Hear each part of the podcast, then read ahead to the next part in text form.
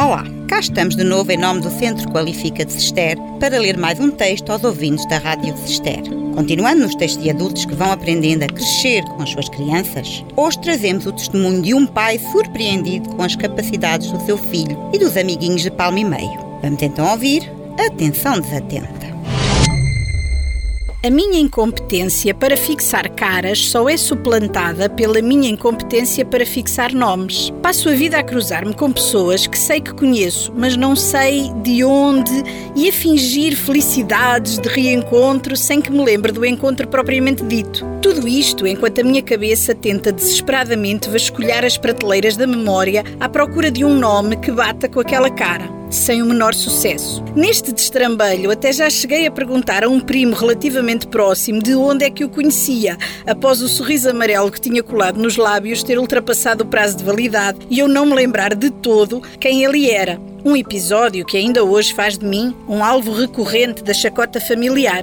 Ainda por cima, a minha excelentíssima esposa estava ao meu lado quando isto aconteceu, o que apenas serviu para amplificar a vergonha. A Teresa, que já desconfiava que conhecia melhor a minha família do que eu próprio, a partir daí ficou absolutamente convencida disso. Eu admito que sempre tive uma certa dificuldade não só em reconhecer caras, mas em ligá-las aos seus graus familiares. Confundo noras com cunhadas, tenho de recorrer ao dicionário para chegar à definição de género e basicamente fico todo baralhado com os ramos mais finos da minha árvore genealógica. É de facto uma embaraçante tristeza. Tendo em conta este meu notável talento para dissolver numa memória nebulosa os traços das pessoas com quem mais me vou encontrando, nada me espanta mais do que a extraordinária capacidade que os miúdos têm para distinguir os pais uns dos outros no infantário. Atenção, não me estou a referir a saberem qual é o pai deles no meio de 120 pais. Isso qualquer cão, gato ou porquinho da Índia faz. Eu estou a referir-me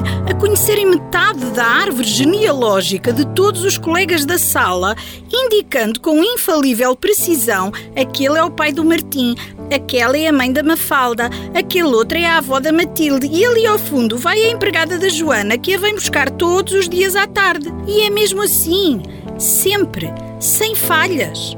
Como sou eu que costumo levar de manhã o Gui e o Tomás ao infantário, passo por hordas de miúdos que comentam, todos adoram fazer isso, acho que é a sua exibição de cultura geral. Aquele é o pai do Tomás ou aquele é o pai do Gui. E eu fico sempre a olhar para aqueles meias lecas de gente e a pensar para com os meus botões: Olá, menino pequenino, que és igual a todos os outros 30. Nunca fomos apresentados e eu não faço patavina ideia de quem tu sejas. Mas eles conhecem todas as mães e todos os pais, o que é tanto mais impressionante quanto parecem estar sempre aliados, entretidos com as brincadeiras quando entramos nas suas salas. Esta sua espécie de desatenção atenta é um dos mais fascinantes mistérios da infância e um motivo de pesarosa inveja. Tivesse eu mantido somente um décimo desse fantástico talento e teria sido poupado a inúmeras vergonhas ao longo da vida. O texto que acabamos de ouvir faz parte de um livro de crónicas de João Miguel Tavares, que se chama Os Homens Também Precisam de Mimo. Este livro junta as crónicas de um pai de três filhos, entretanto já nasceu um quarto filho ao autor, e por isso pode bem falar do que é ser pai. Esperamos que tenham gostado. Recordamos que este programa, ao som das palavras, é uma ideia do Centro Qualifica de Cister. Estamos à sua espera na Escola Secundária Dona Inês de Castro. Visite-nos ou contacte-nos pelo telefone 262 505 170 ou através da nossa página na internet.